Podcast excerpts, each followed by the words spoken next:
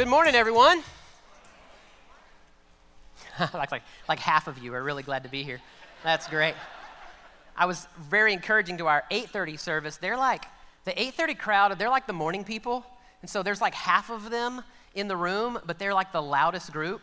And then as the morning goes on, like the 11:30 crowd, they're the people that have a hard time waking up at the crack of noon, and so they don't. They're not quite as responsive, and y'all are kind of somewhere in the middle. That's just the normal.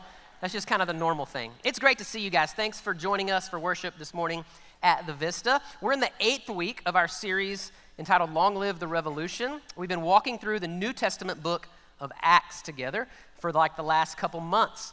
Um, next week, Nick, our small groups pastor, is going to be kind of putting a bow on the series for us, wrapping that up. Um, and so this morning, we are in Acts chapter 24. If you want to begin to turn there, Acts 24. Um, as you're turning there, you know, we're doing a series about the church. Acts is all about the beginnings of Christianity, it's about the beginnings of this revolution or this movement called the church. Um, and so I wanted to just mention um, that at our last Discover the Vista, we about two weeks ago, we had um, a, a, Discover the Vista membership class, and we had maybe our largest group ever come through that class and our largest group ever join.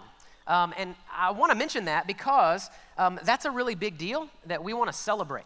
Um, if you look statistically at a lot of churches, um, it can be discouraging.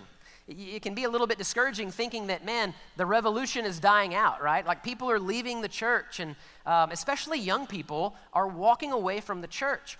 And so for us, it's a really encouraging thing that there are so many people that are joining the revolution. To be reminded that God's work through the church is not finished, uh, that God has a lot that He wants to accomplish through the church. And so these are families, these are individuals, these are people that have chosen to commit to this family here uh, and live out. They've committed to living out the discipleship pathway uh, of worship, connect, give, serve, and go that we have laid out there. And so we are excited about that. I would also just encourage you if you're here, maybe you've been attending for a little while, um, you're praying about, thinking about, should I join, should I not join? Um, I would just challenge you to commit to join. And, and even if that's not here, be committed to a local body um, of believers somewhere. It's really, really important for your spiritual growth to be committed to a church somewhere. And so, um, as we talk about the church, um, we want to celebrate those that have committed here and then challenge you to make sure you commit to a local body of believers for your own spiritual good. Acts 24, and so we find ourselves in a section of Acts that um, honestly, it's, it's kind of the section of Acts that as you're reading through, you just want to hurry and skip through, right? It's, it's the section of Acts that when Austin and I are talking about who's going to preach what part, we both kind of go, not it, right? Like it's, it's, um, it's really, I'll tell you what happens. Um, in 21, Paul is going back to uh, Jerusalem, and once again, Paul gets arrested. Surprise, surprise, right? Seems to be a theme in his life. He has gotten into some of that good trouble that Austin talked about a few weeks ago, and he once again finds himself arrested. And then in these chapters, um, in, in kind of the later part of Acts, it's basically Paul going through a series of trials. Uh, it's kind of like um, uh, before different kings or authorities or uh, tribunals. It's like, um, it's like a courtroom scene that plays out time and time and time again. There's the prosecution, there's the defense, it's like, you know, an episode of Law and Order that's being played out there in the text. Or if you're older, you know, Perry Mason or Matlock or whatever your favorite courtroom drama is, right? That's kind of what's going on. And so you look at the text and go, what are we going to take from all of these sort of courtroom scenes that are playing out as Paul is on trial? Well, in Acts 24, I want to focus on the last part of the chapter. Paul is on trial uh, in chapter 24 before the governor of Judea, a man named Felix a man named Felix. And so, uh, essentially, what happens, just kind of setting the stage, uh, again, uh, Paul gets arrested, uh, and he's made the Jewish leadership really, really angry again. Um, Paul's MO was to roll into a town, and as you know, he would often go to the synagogue first, preach the gospel in the synagogue. And while some of them would get really angry and start a riot, Others of them, the text would say, but many believed, or some believed. And so what's happening is some of the Jewish people are placing their faith in Jesus after they hear Paul preach the gospel. And of course, this angers the, the Jewish leadership, the Sanhedrin, uh, because they, they are seeing people that are walking away from what they are teaching and they're running towards the gospel and the freedom that is extended in Christ. And so they see Paul as quite a threat. Paul is a threat to them and to their way of life and to their whole religion. And so, historically, what do they do with threats? They eliminate them. In the Old Testament, the prophets, if they saw them as a threat, they eliminate them. Jesus in the Gospels, they saw him as a threat, they eliminate him. Now, the Apostle Paul, they see him as a threat and they're looking to eliminate the Apostle Paul. The problem is, Paul hasn't broken a Roman law. Paul hasn't done anything to break Roman law. He's only broken some of the Jewish law, and the Jewish authorities don't have the legal right to put him to death. So they need to put him on trial before a Roman official. So Paul is brought before Felix, the governor, the Roman governor of Judea. And then chapter 24 is basically the courtroom drama, right? The, the Sanhedrin come up and they bring their hotshot attorney up there and they present the prosecution. Here's what he did, here's all the stuff that he's guilty of. And then Paul gets to present his defense. No, no, no, that's not what happened. Here's what really happened. And so you've got this courtroom scene playing out, at the end of which Felix is supposed to render a verdict. I've heard your side, I've heard your side here's what I, here's the verdict, right? Well, here's what happens. Chapter 24, verse 22 says, But Felix, having a rather accurate knowledge of the way or of Christianity, it says that he put them off, saying, When Lysias the tribune comes down, I will decide your case. And then he gave orders to the centurion that he, that's Paul, should be kept in custody, but have some liberty and that none of his friends should be prevented from attending to his needs. So basically, Felix doesn't make a decision. He's supposed to render a verdict, but instead, he, he does nothing. He, he basically says, Yeah, I'll decide your case later.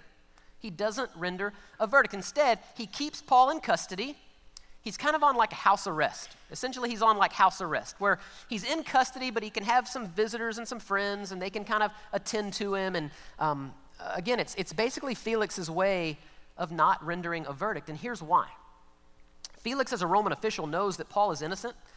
He has no legal right to hold him or execute him or anything. But the problem is, if he lets Paul go, it might lead to a Jewish revolt. It might lead to another Jewish riot.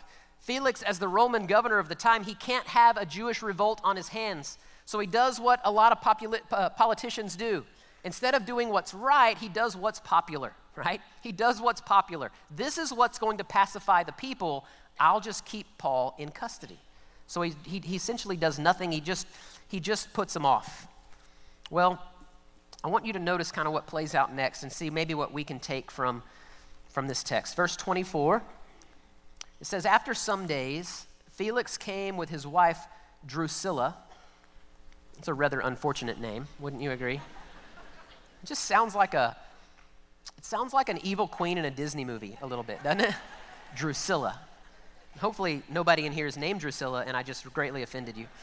Um, it says that she was Jewish and he sent for Paul and heard him speak about his faith in Christ Jesus. So he sends for Paul, and Paul unpacks the gospel. He begins to talk about what it means to have faith in Christ. Verse 25 says, And as he reasoned about righteousness and about self control and about the coming judgment, Felix was alarmed. And he said, Go away for the present, and when I get an opportunity, I will summon you. I underlined that word opportunity. That's really what I want to focus in on this morning is the word opportunity. We'll come back to that in a moment. So Paul calls, uh, uh I'm sorry, Felix calls for Paul, and Paul gets to explain and unpack the gospel in front of Felix. And then it says that he reasoned with him. So they, they had conversation, kind of a back and forth, Q&A, and they talked about uh, righteousness and about self-control. And ultimately, of course, all of that leads to there's going to be a judgment one day. And you might think, well, why did Paul talk about or reason about those specific things? Well, over in John, the Gospel of John, chapter 16, Jesus is talking, and he's talking about the Holy Spirit. And Jesus says this in verse 8. He says, When he, that's the Holy Spirit, comes, he will convict the world concerning sin or lack of self control and righteousness and judgment. So essentially, the Holy Spirit is using the Apostle Paul to convict Felix. The Holy Spirit is using the Apostle Paul to convict Felix. He's doing exactly what Jesus said the Spirit would do. And so Paul talks to him about these specific things. Now, when you're confronted with your sin, you have two options. You can repent, you can confess, you can repent, you can turn from your sin, or you can harden your heart and push people away. Felix chooses option B. Rather than acknowledge his sin, Felix was a man who, if you look historically, he, he essentially lured uh, Drusilla, this, this young, beautiful woman, away from another man. She was his third wife. Every moment of Felix's life is essentially the opposite of walking in righteousness. So Paul begins to unpack these things, and Felix is rightfully nervous, scared, alarmed. He's bothered. He's bothered by what Paul is saying. And rather than confess his sin and repent of his sin, he simply says, Get away from me. I don't want to hear it anymore. And then he uses this word when I have opportunity, I'll summon you. When I get opportunity, I'll summon you. We'll read the rest of this really quick. Verse 25 says, At the same time, he hoped that money would be given to him by Paul. So he's hoping for a bribe. So he sent for him often and conversed with him. Verse 27 When two years had elapsed, Felix was succeeded by Porcius Festus, another very unfortunate name and desiring to do the Jews a favor, he left Paul in prison. Desiring to do the Jews a favor. So, again, instead of doing what's right, he does what's popular to appease the masses. Again, I want to focus on that word opportunity because here's what kind of dawned on me as I read the text. Felix sends Paul away and says, When I get opportunity, but yet as you read through the story, it appears to me that Felix has a lot of opportunity, doesn't he? I mean, Felix has tons of opportunity here. He has opportunity to hear the gospel from the Apostle Paul. But instead of believing, we're never given any indication that he ever does. He has opportunity to repent and confess his sin as Paul talks about sin and righteousness and judgment, but he never repents of his sin. Instead, he hardens his heart and pushes Paul away. He has opportunity for two years to bring Paul in to talk with Paul. Again, sometimes we read Acts and we think this thing happened in just a moment, but it's a period of two years that Paul is here. And Felix brings Paul in time after time after time after time to talk with him and converse with him. And Paul can unpack the gospel and explain things to him. He's got a lot of opportunity. At the end of which, again, the law said you should let Paul go, but instead of taking that opportunity to do what's right, he does what's popular. It's just interesting to me that Felix uses the word opportunity, and yet he's a man full of opportunity, but he never takes the opportunity. He never takes the opportunity. And it got me to thinking, why not? Why is Felix so painfully unaware of the opportunity that's at his fingertips? I think the answer is right there in front of us in verse 26. you see, it says at the same time he hoped that money would be given him by Paul. You see where Felix's heart, you see where Felix's desires are. You see the thing inside of Felix that is pulling at him. Again, the crazy irony is that Felix is already a man of substantial popularity, power, and wealth. He's already got those things at his fingertips, and yet he wants more. He wants more, he wants more. It's almost like those things are not enough, right? Those things are not enough. Can I just tell you that it is very easy for money to become your master? It's very easy for money to become your master. Jesus said it this way in the Gospels that man cannot serve two masters, that he will love one and despise the other, but you cannot serve both God and money. And this is such a lesson, I think, to all of us. It's so easy for the thing that our world says is most important, the thing you should work for and try to attain more of constantly throughout life, for that thing to be the thing that drives you. This is not a sermon on like giving, but I will say this like, one of the reasons we talk a lot about generosity around here, and one of the reasons that that's one of our values here, it's not, I've said this before, it's not because God needs your money. God's doing just fine, right? Like God, God owns it all. Betrayed, betrayed by a guy named Judas who gets 30 pieces of silver to betray Jesus. We're told in the prophecy that he would be stripped, beaten, mocked, and spit on, and he was. The prophecy said that he would be falsely accused and yet not speak up to defend himself. Isaiah says that, like a lamb is led before the slaughter, that he would open not his mouth. The prophecy says that he would be crucified. And this is interesting. In Psalms, it talks of crucifixion. It mentions uh, nails, it mentions spikes driven in hands and feet. And this was hundreds of years before crucifixion was even invented as a means of execution by the Persians and then later perfected by the Romans. So it's really important to understand this. It mentions crucifixion and how he would die hundreds of years before crucifixion was even a, a means of execution. Prophecy is very specific. Prophecy that says in the Old Testament he would be crucified among other sinners, and we know that Jesus was hung on a cross between common thieves and criminals. Prophecy that mentions uh, they would cast lots for his garments. We read in the gospel stories how the Roman soldiers divided his garment, and they played a little dice game there at the foot of the cross, dividing up the garments of Jesus. We read in the prophecy that none of his bones would be broken. It's very interesting because crucifixion is a violent means of death, and yet not a bone on his body was broken. If you remember the story at the cross, uh, the, the executioner comes by the body of Jesus hanging and they sees that he's already dead. So rather than break his legs, which is how they would expedite the death uh, of a criminal, they didn't break a bone. Instead, they ran a spear through his side, fulfilling the prophecy. The prophecy is even uh, what he would say from the cross. Hundreds of years before uh, Jesus, it said that he would declare, My God, my God, why have you forsaken me? The prophecy then declared that he would die. You might be thinking that's not much of a prophecy, right? I can prophesy that about every one of you, right? You're all going to die. Happy New Year, right? Like that's one for one, right? Like that's that's not much of a prophecy, but here's the thing. It doesn't end there, right? The prophecy goes on to say that he would be buried in a rich man's tomb.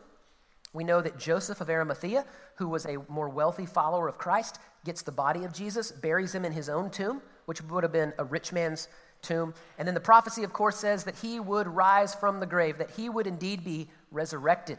And we celebrate that, of course, every Easter, that he did not stay in the grave, but three days later he gets up and he walks out. And that is what our faith hinges on. Our faith hinges on that event that our Savior is not dead, but he's very much alive. All of these prophecies, that's about 20 of them, there's about 40 more, that they all speak with great detail about this Messiah, this anointed one that was going to come one day. And I want you to see, as we talk about the gospel this way, that Jesus is the fulfillment of, of, of what God is doing through this people in the Old Testament. Jesus comes along and he is literally the fulfillment of all of the promise and all of the prophecy that was spoken about him hundreds and hundreds and thousands of years before he ever stepped on the scene. Jesus is the true Israelite. He's the faithful Israelite who, who, who fulfills all the promise, all of the law, all of the prophecy. And so we think about this and we're like, how did they miss it? If there's all of these things that spoke about what he would do, and then he does all of those things, how did so many people miss that he was the Messiah? And I think this is the answer. Like, the Messiah, this anointed one, was to come, and they had heard he was going to be prophet, priest, and king. Prophet, priest, and king. The prophet is one who speaks the truth of God, the priest is one who connects people to God. And then the king, of course, is one that rules and reigns over all.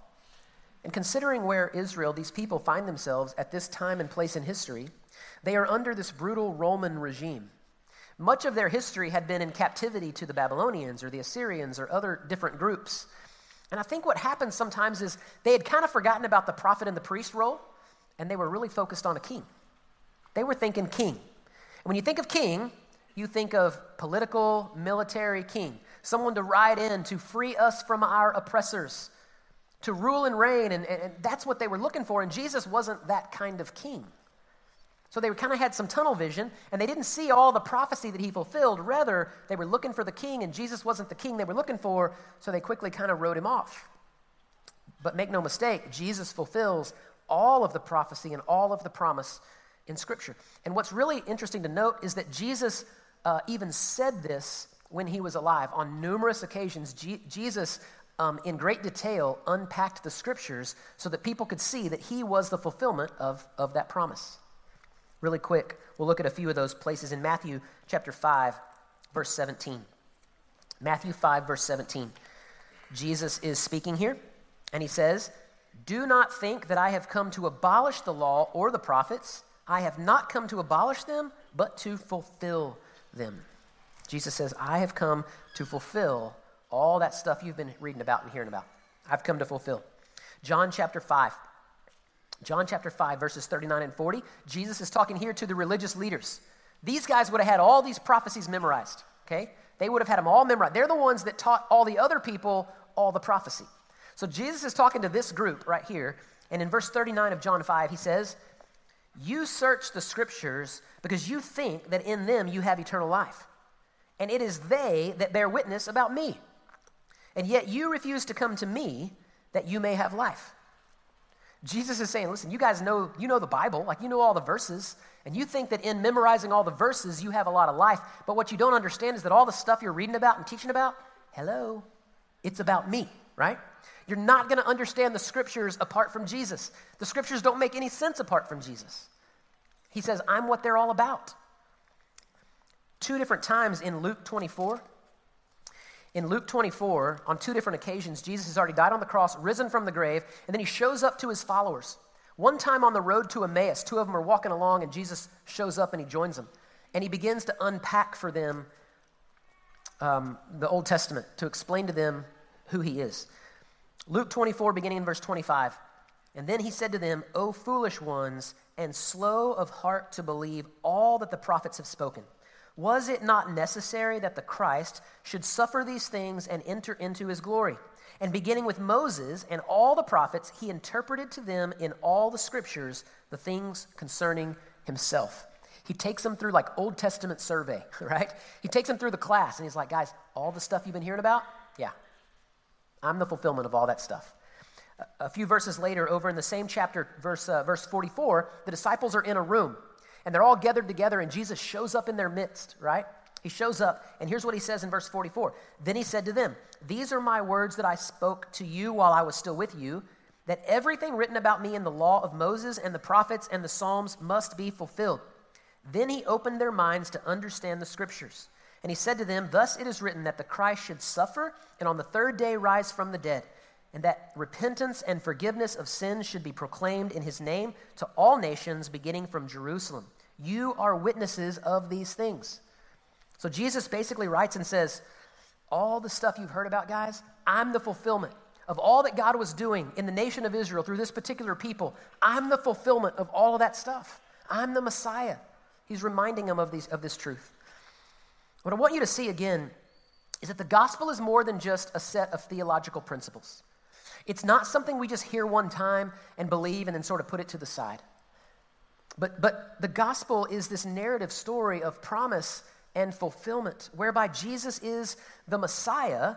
He is the full revelation of God to us.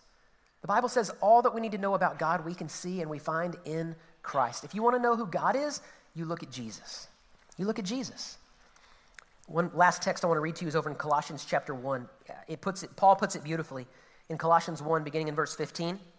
Paul says this that he, that is Christ, is the image of the invisible God, the firstborn of all creation. For by him all things were created in heaven and on earth, visible and invisible, whether thrones or dominions or rulers or authorities. All things were created through him and for him. And he is before all things, and in him all things hold together. He is the head of the body, the church. He is the beginning, the firstborn from the dead, that in everything he might be preeminent. Verse 19 For in him all the fullness of God was pleased to dwell, and through him to reconcile to himself all things, whether on earth or in heaven, making peace by the blood of his cross. Jesus is the picture of God. He is the full revelation of God. And it's really important that we remember the gospel is more than just a set of theological principles, but it's this narrative story of what God has been doing throughout history. A couple things, really quick, before we close, of why it's so important to remember the gospel this way. It reminds us of some really important things. Number one, it reminds us that God is a God who keeps his promises. God is a God who fulfills and keeps his promises. And that's important because God has made a lot of promises to us. As you read the Bible, you'll see a lot of promises God made to us. God has promised to never leave us or forsake us. God has promised to be with us wherever we go. God has promised that He is preparing a place for us one day. God has promised that He will come back again one day and take us to be where He is. God has made a lot of promises to us in Scripture. And listen, if God didn't have a track record of keeping His promises, we would have no reason to believe Him. It'd be very easy to question, doubt, speculate, and wonder. But God shows this unbelievable track record of keeping and fulfilling His promises. When we remember the gospel, we remember that our God is a promise keeper and we can trust what he says. Remembering the gospel this way helps remind us that God is sovereign over human history. You see God's plan worked out in crazy detail in human history. God is sovereign. He, he uses people, He uses even kings and rulers like pawns in His grand scheme. God's will will not be thwarted. And I don't know about you, but when I watch that He wants to use me, some would listen to that and look at that and say, junk in the world. There's sin, and I mean, there's threats of war and political unrest and all kinds of issues and problems. And I don't know about you, but it's comforting to me. I can lay my head down at night on my pillow and rest in the fact that God is in complete control. That God has proven and God has shown through the gospel that He's in control. We remember the gospel this way because it helps us remember we can trust the scriptures. We can trust the scriptures. Listen, I went through about 20 of many other prophecies that were, that were foretold in crazy detail. And I would remind you that the Bible is not one book, the Bible is a collection of a lot of books. It's a collection of a lot of books written over the course of like 12, 13, 1400 years by 40 some odd different authors in three different languages from three different continents. And there's unbelievable unity in what they're all talking about in the person and work of Jesus. And, and that, is a, that is just a truth. When you think of it this way, it's like people go, well, it's not, the question really isn't, you know, how can you, how can you believe the Bible? The question becomes, how can you not believe the Bible, right? We can trust the scriptures. When we understand the gospel and, and what God has done throughout history and how God has worked and orchestrated, we can trust the scriptures. And then finally, I would just say this when we remember the gospel this way, we can, we can trust God's plan even when we don't see it or understand it. I promise you, there will be times and seasons of your life where you don't see or understand what God is up to and what God is doing. Maybe you're in a season like that right now. You're like, God, I don't, I don't know what you're doing here. I don't get it. I don't get what you're doing in my life. I don't get what your plan is for the future. I don't understand it. There will be times and season of your life where you're just confused as to what God is doing. But listen, remembering the gospel as this narrative story, it reminds us that we can trust God's plan because throughout Scripture, I mean, this is not the way that we would have drawn it up. God's story of promise and fulfillment is literally a story by story uh, of how God does things His way, not man's way. Um, is this idea of spiritual gifting. And um, it does bring a lot of divisiveness in a lot of churches. And so I wanted to kind of give you uh, five things that we can. Um, we can hopefully all agree together when it comes to spiritual gifting based on what God's word tells us, all right? And so here we go. Number one, God gives each believer their gift or their gifts according to his will for his purposes, right? God is the one that gives. We talked about it a while ago. Father, Son, and Holy Spirit, every believer empowered by the Holy Spirit of God